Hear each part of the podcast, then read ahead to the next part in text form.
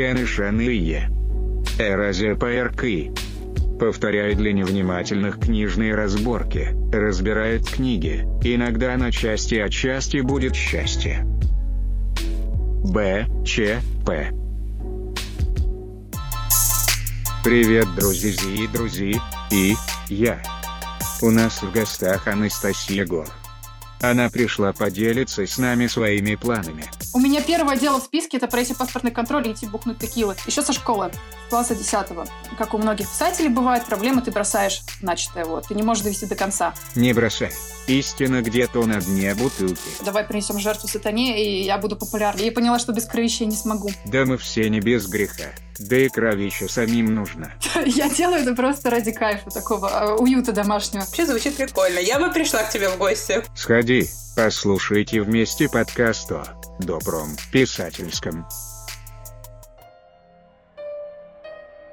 Доброго писательского, дорогие слушатели! В эфире наш подкаст «Книжные разборки». Я его ведущая Зоя Ласкина. Со мной сегодня Аня Пушкина. Аня, привет! Всем здравствуйте. Замечательно. Сегодня мы будем разбираться в э, книгах э, писательницы Анастасии Гор, автор издательства «Эксмо». На данный момент у нее вышли э, две книги э, «Ковен озера Шамплейн» и «Ковен заблудших душ» э, из э, трилогии о Ковине. И отдельно есть еще книга «2.36 по Аляске». И сегодня мы вместе с Анастасией поговорим о жизни, о творчестве. В общем, разберемся во всем этом таком ведьмовском, необычном. Здравствуй, Настя. Привет, всем привет. Очень рада.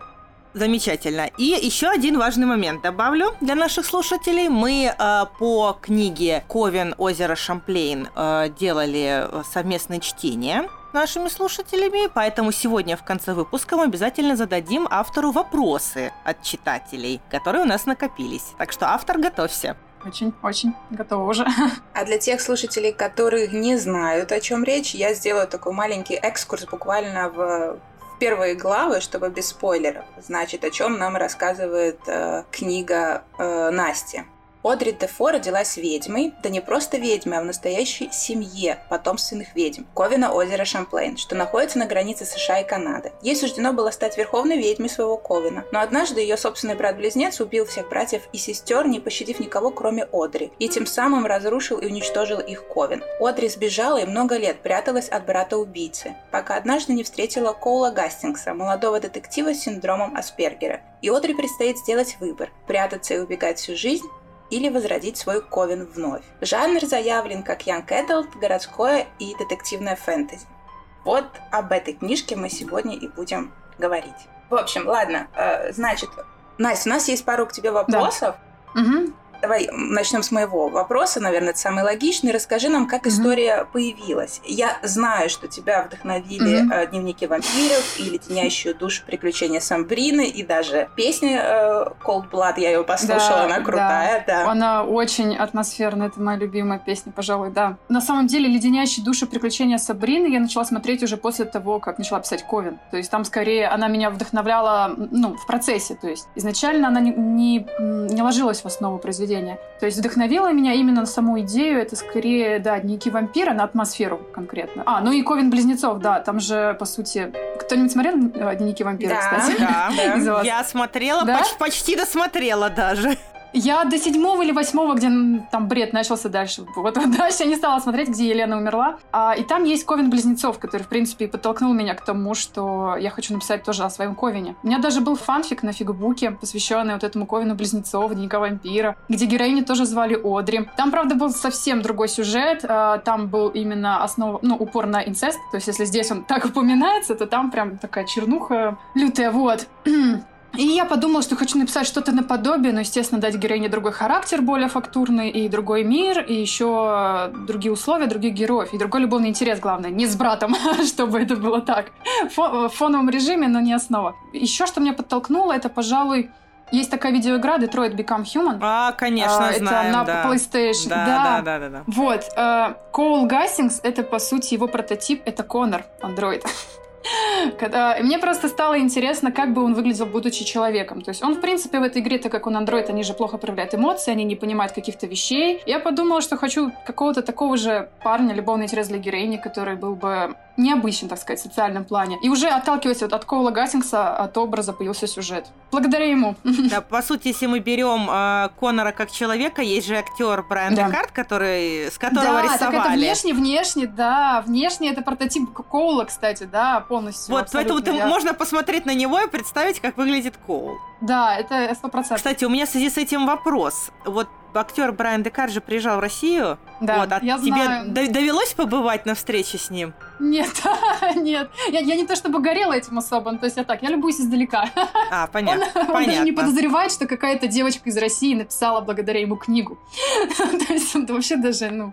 Настя, э, значит, получилось вот такое интересное дело, что не Одри как бы основа сюжета, а сюжет появился из-за Коула. Получается так? Да, получается так. Мне хотелось, мне уже давно хотелось написать про героя, у которого есть какие-то проблемы именно психологического характера, психологического плана. У меня, в принципе, в любой книге, наверное, таких героев можно найти, ненормальных, грубо говоря. И получилось так, что да, я Одри создавала уже под Коула, так сказать, то есть отталкиваясь от того, с какой героиней у него бы получилось интересное взаимодействие. То есть, если бы она была робкой и так далее, они были, бы как два идиота в каких-то ну, сценах. А так как Одри, э, его противоположность, это смотрелось интересно. То есть, да, Одри появилась, исходя из Коула. Для него, так сказать. ну, я рада, да. Да. Настя, у меня еще такой вопрос возник, когда я читала. Там очень много деталей про США и вот про все вот это. А скажи, пожалуйста, а почему именно США и почему именно озеро Шамплейн? А, почему озеро? Как это выглядело? Я хотела... Я где-то читала какие-то небольшие зарисовки ВКонтакте, там, про какое-то озеро. Уже это было очень давно. И я просто словилась на мысли, что хочу, чтобы события были возле озера. Почему Шамплейн? А, я просто загуглила озера с красивым названием. Это было примерно так. Я такая, так, озеро Вашингтона, ну что-то как-то нет, нет, нет, нет, нет. Идем дальше. И такая, о, Шамплейн, почти как шампанское звучит, ну круто, будет тут. Вот. А, еще оно очень большое, ну когда я уже начала о нем узнавать, я узнала, что это озеро, во-первых, еще и, и на Канаду распространяется, так сказать, и разделяет Нью-Йорк с Вермонтом, и вообще целое почти море, как Женевское озеро, оно тоже похоже на море. Вот, и я поняла, что это оно. А почему Америка? Потому что, мне кажется, я не знаю, их менталитет если говорить в глобальном смысле, ну, в таком немножко философском, для меня похож на менталитет русских. То есть мне проще писать про американцев. Я думаю, у европейцев немножко другой склад характера, насколько я заметила по своим, так сказать, общениям, путешествиям и так далее. И я не могу представить себе, чтобы писала в каких-то других реалиях. То есть, ну, я не знаю, даже взять хотя бы какой-то быт. В Европе магазины, например, ну, просто такой мелкий пример, они закрыты по воскресеньям. То есть я уже не могу написать, например, что там воскресенье герои куда-то поехали. То есть а, американские реалии, мне кажется, наиболее приближены к тем, которые я знаю. Поэтому мне э, писать о них гораздо проще. Это, во-первых. Во-вторых, я знаю о них очень много по книгам другим и по фильмам. Потому что в основном вся литература, которую я читала, зарубежная, э, естественно, и плюс там события тоже разворачиваются в Америке чаще всего. А сама ты в Америке не была, да? Нет, я нет, я не хочу, я боюсь летать, туда лететь просто жизнь долго. Я, я боюсь, я никогда там это. Ты я очень, боишься аэрофоб. летать, да? Аэрофоб, очень, да? очень тяжело мне, да. Но я, я летаю, тем не менее, но мне тяжело. А там, а туда 20 часов, там сколько, 16? Ну, ну да, да вплавь только если. Только, только если вплавь, да. Либо пьяная очень, да, да, да, да, да. У меня подруга также, серьезно, у меня подруга то же самое, она всегда немножко должна выпить Боится. перед самолетом. Я тоже, я тоже. У меня первое дело в списке это пройти паспортный контроль и идти бухнуть текилы. Потому что иначе я самолет даже не сяду просто. Мне очень, ну, тяжело, короче, даются, да. Какие леденящие душу подробности открываются. Э, прямо это какой-то ритуал. Вот у меня тогда еще один вопрос э, про магию. Вот ты очень подробно mm-hmm. описала работу Ковинов, на какой традиции они основаны. То есть э, вот э, я читала про разные направления, вот о которых ты говорила, там и Вика, и Вуду, и вот это вот Да, всё. пост у меня был. Mm-hmm. Да, да, да, очень подробно, спасибо. А вот скажи, пожалуйста, э, сложно ли было такую искать информацию, и какими источниками ты пользовалась? А, я, на самом деле, несложно, потому что я увлекаюсь оккультизмом, так сказать. Это громко говоря, но еще со школы.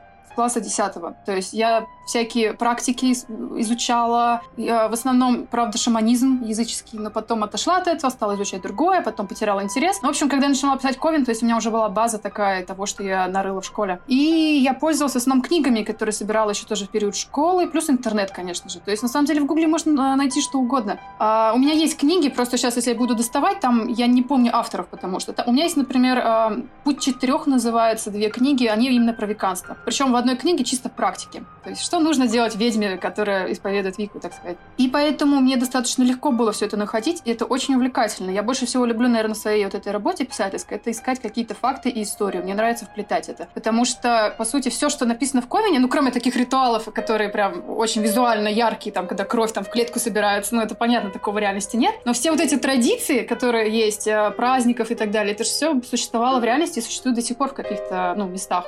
Потому что Ковины до сих пор существуют, естественно, там все по-другому, но мне нравится интерпретировать. То есть я беру просто то, что нахожу, и вплетаю в уже более фантазийный смысл. А сейчас ты э, можешь вспомнить, э, с чем вообще был связан такой твой интерес к этой теме? И изменилось ли что-то с тех пор? По-моему, с... Это будет очень странно. С Марвел комиксами, э, со скандинавской мифологией Тор и Локи. Все началось с моего увлечения просто комиксами, с Локи именно. Мне нравилось... Я всегда любила мифологии просто. Во-первых, я читала читала в школе, зачитывала Перс, Перси Джексоном, это Рик Рерден, э, и там греческая мифология. То есть я изначально изучала греческую мифологию, потом перебралась на германо-скандинавскую, а потом как-то с германо-скандинавской скатилась куда-то в язычество и начала изучать уже именно практики и так далее. А потом перешла уже к Вике, с Вики перешла вот на Ковен свой, свою книгу и так далее. Вот. То есть это так, по нарастающей как-то. А какие-то книги, которые ты читала вот сама, помимо вот э, связанных с мифологией, с оккультизмом, повлияли на, на твой писательский опыт, на твой путь? Кассандра Клэр. Мне очень нравится Кассандра Клэр. Ну, мне кажется, э, я очень часто об этом говорю, наверное, все знают, что я фанатка Кассандры Клэр. В том, как э, не только как она пишет, а в том, как она сплетает больше вселенную. То есть у нее целая вселенная, где, не знаю, этот персонаж из 19 века является родоначальником там рода в 21-м. Ну, ну, в общем, там такие ниточки, которые можно просто протягивать бесконечно. Я каждый раз что-то новое узнаю. И я в восторге от того, как она это делает, и мне тоже хотелось, да, чтобы Ковен напоминал какую-то компактную такую мини-вселенную. А еще мне очень по стилю, если говорить про стиль, еще лет в 12 я читала Стефани Майер, гостью ее. Не «Сумерки», а именно гостья мне очень впечатлила. Я знаю эту книгу, да. Очень да, классная, да. на самом деле. Мне кажется, она недооцененная, потому что она реально крутая. По ней сняли фильм, ну, такой немного специфический, затянутый, кому-то кажется. Но книга вот именно мне очень нравится. И мне всегда очень нравилось, как пишет Стефани Майер. То есть я училась именно у нее, так сказать. Когда мне было 12, я садилась, прям выписывала ее цитаты, ну, ее там э, метафоры скорее, и пыталась их использовать, училась. Вот. По сути, Стефани Майер тоже очень сильно повлияла, как я вот развивалась. Ну, тогда тут надо сразу спросить, а, а как ты вообще пришла в писательство? Читала в твоем инстаграме, что свою первую книгу «2-3 по Аляске» ты начала писать еще во время лекции на втором курсе. Да. А, мне сразу стало интересно, что это были за очень скучные лекции. И писала ли ты до этого? Блин, лекции. Что же за, лекции это были? Политические... Нет, не политические учения. Ну, что-то такое. Я политолог по образованию. Там было что-то про политику. как бы, ну, я... Нет, в плане учебы, кстати, мне это не мешало, потому что я всегда очень хорошо училась, и мне было легко переключаться. То есть я могла что-то писать параллельно и отвечать на лекции, на семинаре там и так далее. Но я начала время в универе, да, и я не помню, в какой момент именно эту книгу начала, но вообще писать я начала еще лет в 11-12. Я буквально недавно нашла флешку, просто ужасную флешку с ужасными рассказами, где мне лет реально 10-11, и там про студентов МГУ, и там просто без точек, без знаков препинания, без, э, с такими ошибками ужасными. То есть я это, я не знаю, в каком классе это писала, но это такие, их очень много этих рассказов было. Про Эма, про Готов. То есть я начала это очень рано делать, на самом деле, вот заниматься таким написательством. Ну, получается, что Аляску ты писала еще и пару лет. Это не так, что было, ты села и да, да. Я бросала ее. То есть это такая первая книга, как, как э, говорят первым блинкомом.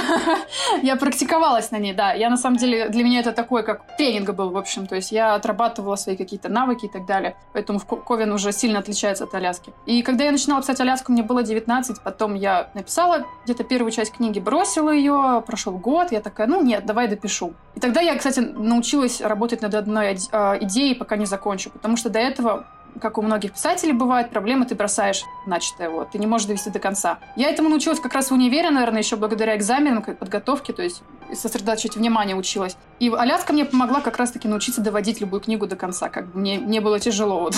Но долго писалось. Сейчас вспомнила, у нас был выпуск э, «Проклятие 14 главы» как раз подкаста. Вот. Mm. Мы говорили о том, когда, что происходит в середине книги у писателя, почему часто стопорится и как это вообще довести. Да, проблема известная, конечно. Блин, у меня в коме всего 15-16 глав, слава богу.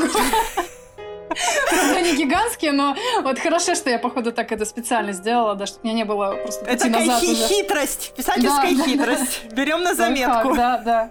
Я вернусь немножко опять к героям, а потому mm-hmm. что, ну, я когда попросила в своем инстаграме написать вопросы для тебя, в mm-hmm. основном спрашивали про Коула. Но был...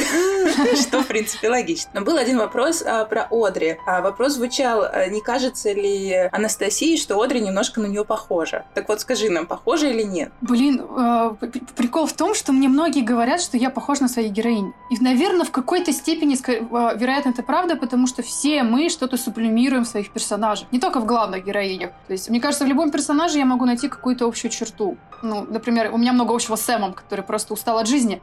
вот. А с Одри, касательно Одри, нет, у меня есть какие-то общие черты, но я никогда не думала о том, чтобы сделать ее похожей намеренно. Я, наоборот, хотела сделать ее не похожей. Я не могу представить, как она ворует. У меня в голове это не укладывается реально. Потому что для меня это табу абсолютнейшее. Не могу представить себе ее флирт. Я вообще не умею флиртовать. То есть как она кокетничает с мужиками, так сказать, и умеет э, к ним подкатывать. Для меня это вообще нонсенс. Я так не умею. Но зато у нас общие... У нас тоже... Да, нет, у меня есть общие черты. Я люблю готовить, например. Это да. Вот это у нас э, общее. да. Э, еще, возможно, общая, не знаю, любовь к шмоткам, да. Но только она их ворует, а я их покупаю. это единственное, наверное, общее. Но случайно, может быть, какие-то пересечения людям кажется. Как бы внешне я старалась, наоборот, ее это себя. Не-не-не. Ничего общего. Я должна сказать, что Коэн для меня в этом году, наверное, стала самой кинематографичной книгой. Спасибо. Я рада. И мы Зоей вчера обсуждали, что книга очень напоминает американский сериал. Ну и понятно, во-первых, потому что, ну, как бы сама да. локация США. Но есть еще один очень такой интересный момент, на который мы обратили внимание. А само построение сюжета строится, как э, многие э, сериалы, это называется вертикальный да. сериал. Я объясню, что это такое. Бывает горизонтальный сериал и вертикальный. Вертикальный это когда каждая серия, грубо говоря, маленькая история. Идет э, основная канва героев, но при этом закончена. Вот каждый там в этой серии они познакомились с демонами, в следующей э, раскрывают преступления с оборотнем. А горизонтальный сериал — это когда, ну, общее. Каждая серия повторяет, продолжает предыдущую. Вот так правильно. И мы заметили, что в Ковине действительно есть, ну, вот такая вот повторяющаяся mm-hmm. вертикаль. А в сериалах это встречается очень часто, в книгах довольно редко. Из того, что я вспомнила, мне вспомнился только э, «Ведьмак» э, Сапковского, где, грубо говоря, ну, там прямо каждая глава — это чуть ли не отдельно, отдельный рассказ про Ведьмака. Вот, и я хотела спросить, это специально вот этот инструмент ты задумывала использовать, либо случайно случайно так получилось? Нет, я задумывала, мне нравится такое писать, да, но я задумывала это не с точки зрения вертикального, там, без терминологии, естественно. Я просто понимаю, что я хочу передать. И мне нравится писать. То есть э, это не всем людям, возможно, не всем читателям заходит. Очень многие любят линейность, когда вот прям от, от, от А до точки Б. А у меня, да, если я уже, я уже думала об этом, что у меня напоминает это линию, от которой сходят лучи. То есть они такие, вот, и оно вот так вот идет, идет, идет там. И мне как бы это нравится, потому что для меня действительно книга это такой сериал. Я не, и я из этого она еще, кстати, объемная выходит всегда. Я не могу представить, чтобы я писала что-то линейное. Я хочу попробовать научиться этому. Мне кажется, это целый скилл, потому что у меня не выходит. Я хочу показать широкий мир всех персонажей, даже второстепенных. Мне нравится про них писать. Я рада, что людям это нравится, в принципе. То есть большинство людей, которые, ну, тем, которым понравился, в принципе, Ковен, они отмечают вот эту вот сериальность. И им это нравится. То есть я рада, потому что я не была уверена, что это понравится людям. Но, но раз мне, кстати, это главное, в принципе. Ну, если сам горишь чем-то, то гораздо проще передать этот огонь другим. Это да. Это видно, это когда от души сделано. Вот, к слову об огне, у меня вопрос. Тут мы говорим про магию, да, и про все вот про это. Угу. Скажи, пожалуйста, а у тебя есть какие-то писательские вот ритуалы? Вот зажечь свечку перед тем, как садиться писать, или там какие-то благовония, или еще что-нибудь? Заставить себя сесть, единственный, мне кажется, ритуал. То есть... Ну, это очень знакомо, это прям Ой, знакомо, знакомо. Мне ничего не надо, только, только, только бы сесть. У меня просто, на самом деле, мой э, день напоминает график. То есть, ну, когда я пишу, сейчас у меня будет отпуск, я закончу ковен и, и как бы беру перерыв. Э, но, как обычно это выглядит, то есть, у меня работа основная, я работаю на дому. Э, я сижу за компом весь день, получается. То есть, я где-то в 12 сажусь работаю, в 6, э, в 6 часов заканчиваю, там 2 часа отдыхаю, и у меня ровно 8 я должна сесть писать до 12. То есть, у меня прям четкий план. И вот единственный мой ритуал — это соблюсти это расписание, в принципе. Ну, сделать чай могу себе. Могу зажечь свечи, но когда осень. То есть летом я не зажигаю, кстати, свечи. Я очень обожаю аромасвечи, но летом они как-то не идут, поэтому... То есть у меня, по сути, нет никаких таких прям привычек, я бы сказала. Мне главное ноутбук э, и стол.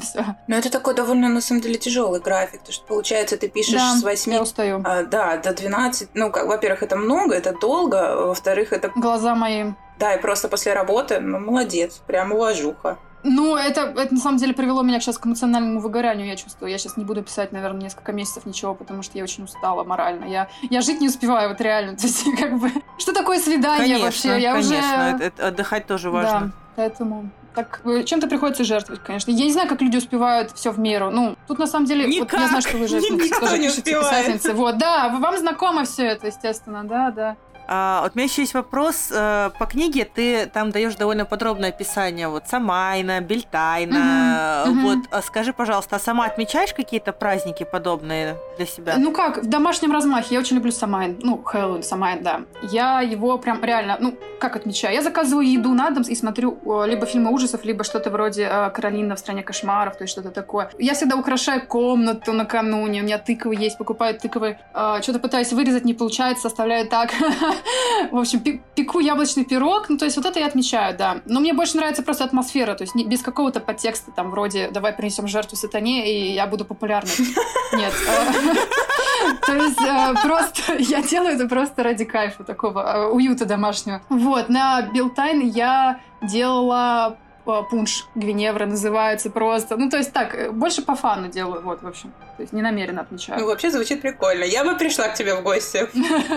Ну, что, я, э, это вариант. Рецепт писательского успеха. Принести жертву сатане, да, и сразу все из да. офиса купят твою книгу. Все понятно. Ну, да, да, да, в этом Мы все поняли. А, Я еще хотела спросить про Wattpad. Если эм, информация у меня верна, ты выкладывала кофе на Wattpad, и там, как подсказала нам а, наша подписчица, а, больше глав. Какие-то, вот подтверди, это правда, что какие-то главы не вошли в бумагу? Нет, все главы входят, просто я вырезаю сцены оттуда. Сейчас вообще Ковина там нет, там представлены ознакомительные фрагменты. То есть, что первая, вторая книга там до пятой главы где-то представлена. То есть, я оставила, чтобы люди могли почитать, там, ознакомиться. Третий Ковин у меня представлен, наоборот, с одиннадцатой главы. То есть, для, для тех, кто начинал читать, пока я не убрала, да, то есть, чтобы они дочитали.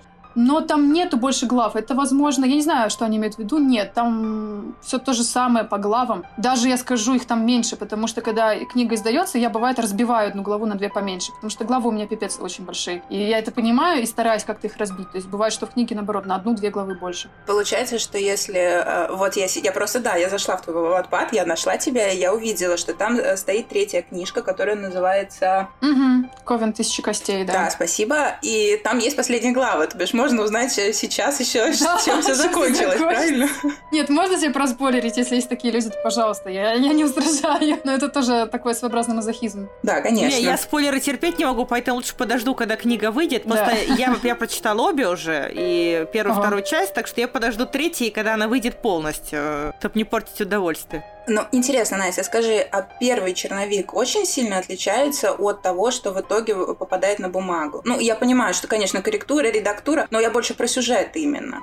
Как часто Нет, вообще. ты сразу пишешь, и, в принципе, так и происходит? Да, бывает, что я переписывала, я не знаю, тут второй Ковен все прочитали или нет? Оля, Ну, я так- так- Тогда я прочитала. не буду. Ну ладно, там, в общем, была одна сцена просто, которую я немножко изменила, чтобы это выглядело не так тупо, скажем, грубо говоря. Ну, в общем, логично, под логику подстраиваю. Могу что-то поменять, какие-то детали. Но в основном все, что меняется, это то, что я урезаю какие-то сцены, потому что у меня книга выходит, вот сейчас третий Ковен, у меня 28 а, авторских листов. Я Ой, не знаю, что с ним делать буду. ой-ой-ой. Да. А, все ковины предыдущие 22 авторских листа. То есть я пишу очень большие книги, к сожалению. Я не могу научиться писать нормально. И сейчас я буду его урезать. И, по сути, я урезаю такие мелкие сцены. Например, у, у изначально была напарница, другая, точнее, стажерка. Стажерка у него была. а, Кэролайн, которая Одри несколько ревновала, но она была действительно милой девушкой, и там целая у них была такая небольшая арка с ней. Но я, это, я ее убрала вообще, то есть из первого Ковина, и из второго, соответственно. А, И какие-то сцены еще мелкие. А потом, потом ее заменили на кота. И появился штрудель. А, я... Не, штрудель, кстати, был вообще в основе, в основ. Он, он появился вместе с Колом. Когда я думала, какое, какое-то животное хочу сделать. Думаю, собака. Нет, подождите. А, кстати, на самом деле, э, коты по своей природе, у них, у них, как бы, можно сказать, грубо говоря, что у них аутизм. Они боятся новых мест, они боятся новых людей. Э, поэтому я, кстати, выбрала кота Коулу, потому что они похожи. Вот.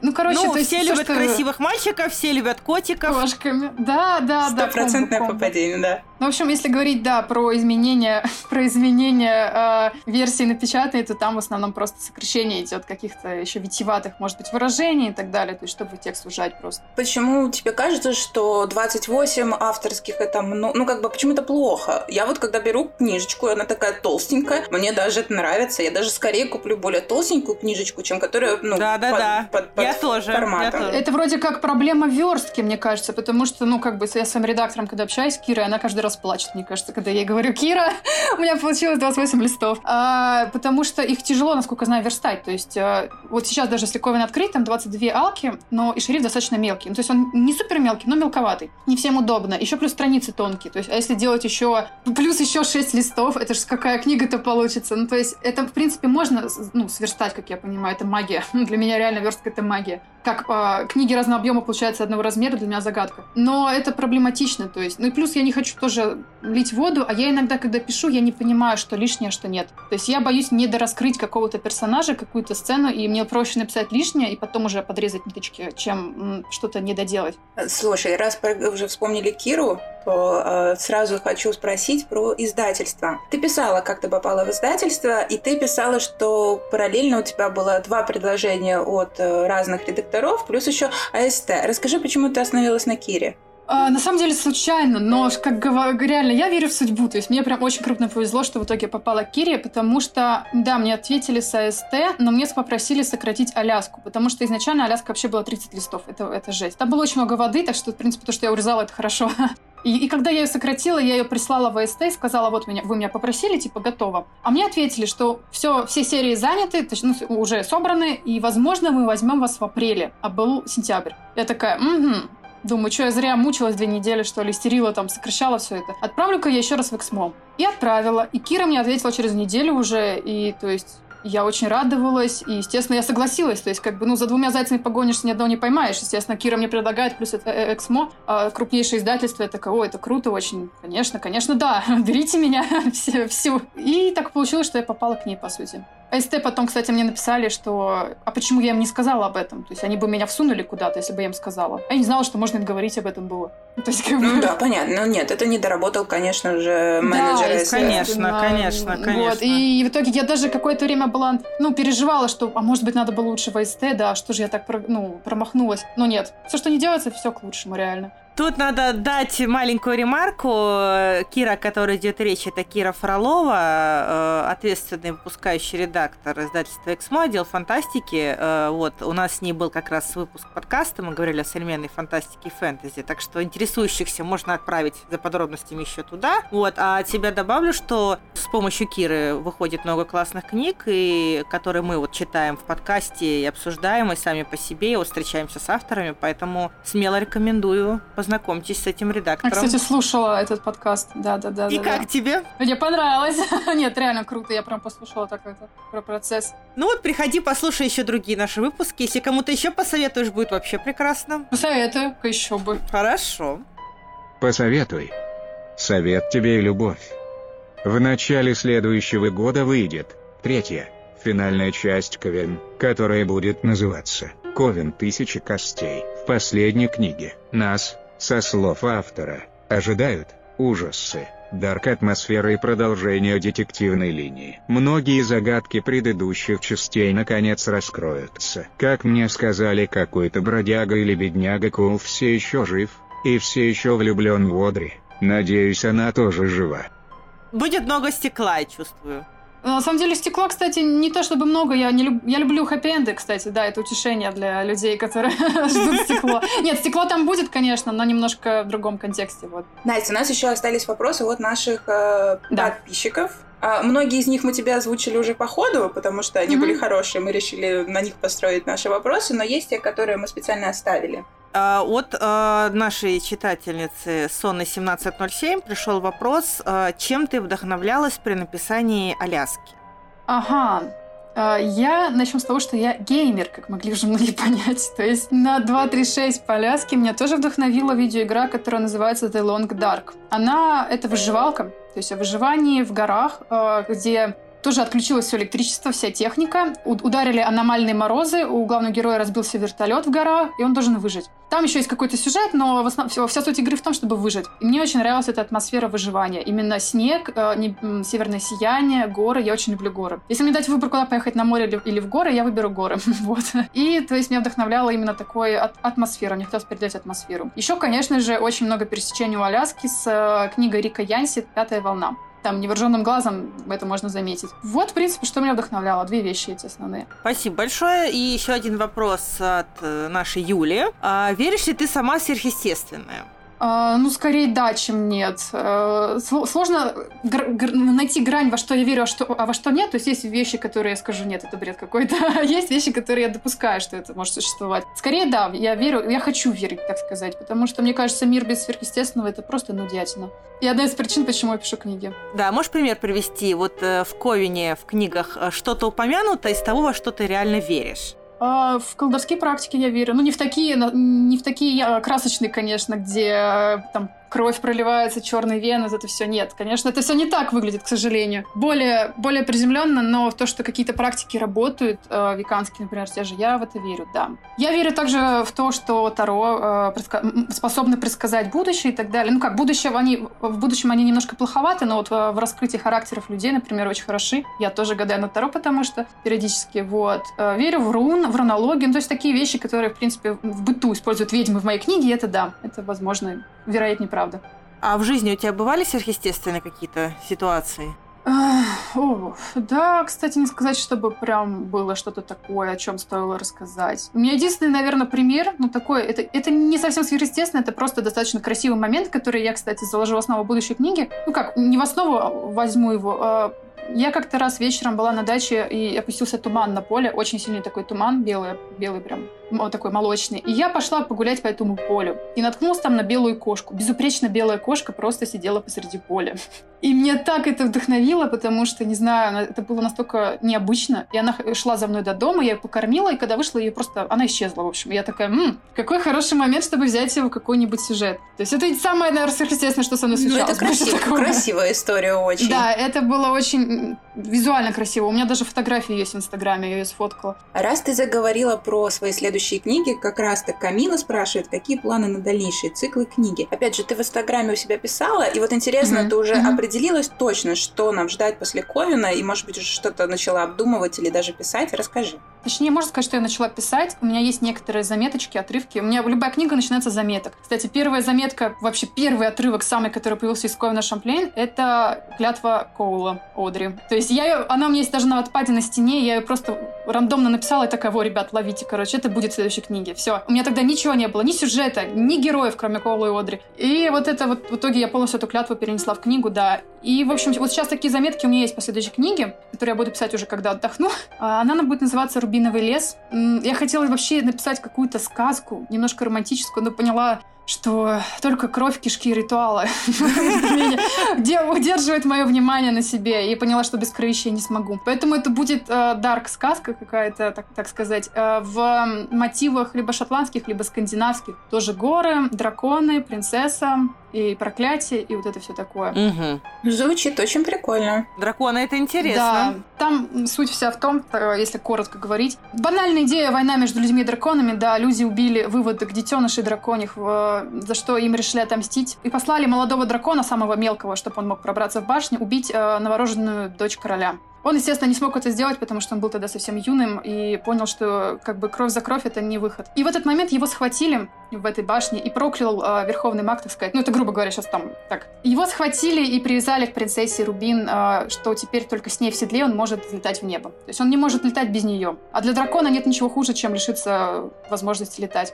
И он таким образом воспитывает ее, да, он с ней с детства, с младенчества, он, ее, он был ей как старший брат, в итоге он должен ее ненавидеть, но он, естественно, ее полюбил, потому что они рас... ну, он ее простил буквально. Так скажи, пожалуйста, а получается, эти драконы могут людей превращаться? Да, О, да. я хочу очень... эту книгу, я хочу, я обожаю, когда драконы в людей превращаются. Это просто... Повеяло чем-то с Литнет, да, вот эта э, жена дракона. Не-не-не, я Литнет не читаю, у меня свои вайбы, но когда драконы могут превращаться в людей, это вот прям вот-вот. Я тоже люблю эту очень тему, на самом деле. Но не рождаются драконами по задумке. Да, А Людьми естественно. они становятся только лет в 50 по человеческим меркам. То есть они не, не умеют этого делать. Да, и там параллельно идет просто еще замес с тем, что на деревне, на деревне опускается рубиновый туман красный, с которым исчезают все жители, когда он проходит. Как бы главная героиня пытается с этим драконом, решает разгадать, в чем же прикол-то, почему так происходит. И там все приводит к проклятию, в общем, к вот этой ночи, когда он ее не убил, не смог убить Солярис, зовут дракона Рубин, и так далее. Но это, э, я собираюсь это положить в аннотацию, так что нет, нет, нет, это не спойлеры, это, это аннотация. Автор четко знает, когда выдать спойлеры, а когда замолчать. Да, Все в порядке. не- не- Не-не-не, конфликт там- сразу на виду уже прямо с, с конфликтов завязки начинается, что отлично. Да, то есть там конфликты несколько. Следующий Мгм. вопрос от Виктории. Э, Замечательный вопрос. Опять же будет спойлер, если ты уже правда знаешь об этом. Если не секрет, кто же будет на третьей обложке Ковина? Меня, кстати, достаточно часто об этом спрашивают. Люди, походу, думают, что я такая, у меня распланировано все. Нет, вообще не знаю, честно. А Как это выглядит вообще процесс создания обложки? Поместим штруделя, все решено. Просто вот его морду на всю книгу, я думаю, люди купят. Только ради штруделя. Или троих, троих этих самых э, И фамильяров. гримов, да, Да, да, да, да, да, на фон, на фон. Нет, на самом деле, как это выглядит, когда я отправляю рукопись, мне тогда Кира уже пишет, мол, подумай, как бы, что можно сделать на обложку. Поэтому у меня есть некоторые идеи. Я не думаю, что это спойлер, не знаю. В общем, у меня была идея про Ферна, либо про Одри и Коула вместе, уже спустя время. Но это надо будет подумать, как обыграть их изменения во внешности на обложке. То есть, потому что они есть на первой и второй. Поэтому ну да, я, честно, концептуально было бы э, сначала одна, потом другой, потом они вместе. Я думала, Вариант. что они вместе, да, просто Одри там м, через сквозь книги, так сказать, показывает свой рост через рост волос, на самом деле. Вот у Одри, Одри проще изобразить на третьей книге, потому что внешне она там достаточно сильно меняется. А Кол с Колом могут быть проблемы. Кол это Кол. Но что-то такое. Про цвета я молчу, потому что у меня есть одна идея с, э, с цветовой гаммой, но я не хочу говорить. Я не уверена. Ну хорошо, мы увидим, когда книга выйдет. В любом случае ты от нас не скроешь. Это рано или поздно это да, это да. Еще одна Виктория. Слушай, мы тут э, Зои это обсудили, не очень поняли, но может быть ты поймешь, это не совсем Мгм. даже вопрос, это просто скорее комментарий. Зои упомянула имя Чарли. Мгм. Означает ли это, что полное имя девочки Шарлотта? Если да, то идеальный дуэт Штрудель и Шарлотта. Я так думаю, это про детей спрашивают или нет? Э, Я... Подожди, а, э, интересно, кто это спросил, потому что... Я не знаю, да. Я просто скажу да. Ну там Зо- Зо- Зои говорила, что она имена детей уже знает э, Коула и Одри, но не скажет. Вот там Это для тех, такое. кто читал вторую книгу еще, да. Там во второй книге про это имя используется просто. А, я не знаю, как ответить, чтобы не спойлернуть прям очень сильно, но я просто скажу да. Окей, хорошо. Большое спасибо. Так, на этом наши вопросы закончились, остальное мы у тебя уже все спросили. Настя, большое спасибо, что пришла к нам в гости. У нас Вам получилась спасибо. очень прикольная беседа. Спасибо. Я тоже рада, что позвали. Х- Хотя сверхъестественные силы всякие, да, нехорошие нам мешали в самом начале. Ну, сейчас гладко уже. Пошло. Сейчас, да, мы, надеюсь, это все нормально закончим. Вот спасибо тебе огромное, отлично пообщались. Вам тоже. Наш выпуск подошел к концу. Напоминаю, что сегодня мы общались с писателем и автором Анастасией Гор. Настя, спасибо большое, что пришла к нам в Спасибо. гости. Да, надеюсь, еще в перспективе мы соберемся пообщаться. Я тоже. А меня зовут Зоя Ласкина. Со мной сегодня была Аня Пушкина. Всем пока! А, Напоминаю, что наш подкаст называется «Книжные разборки». Подписывайтесь на нас, слушайте нас, рекомендуйте нас друзьям, если вам понравилось. А мы будем стараться радовать вас и дальше. У нас для вас много еще интересных тем и интересных книг. Хороших вам книг. До встречи с книжными разборками. Пока-пока! Пока.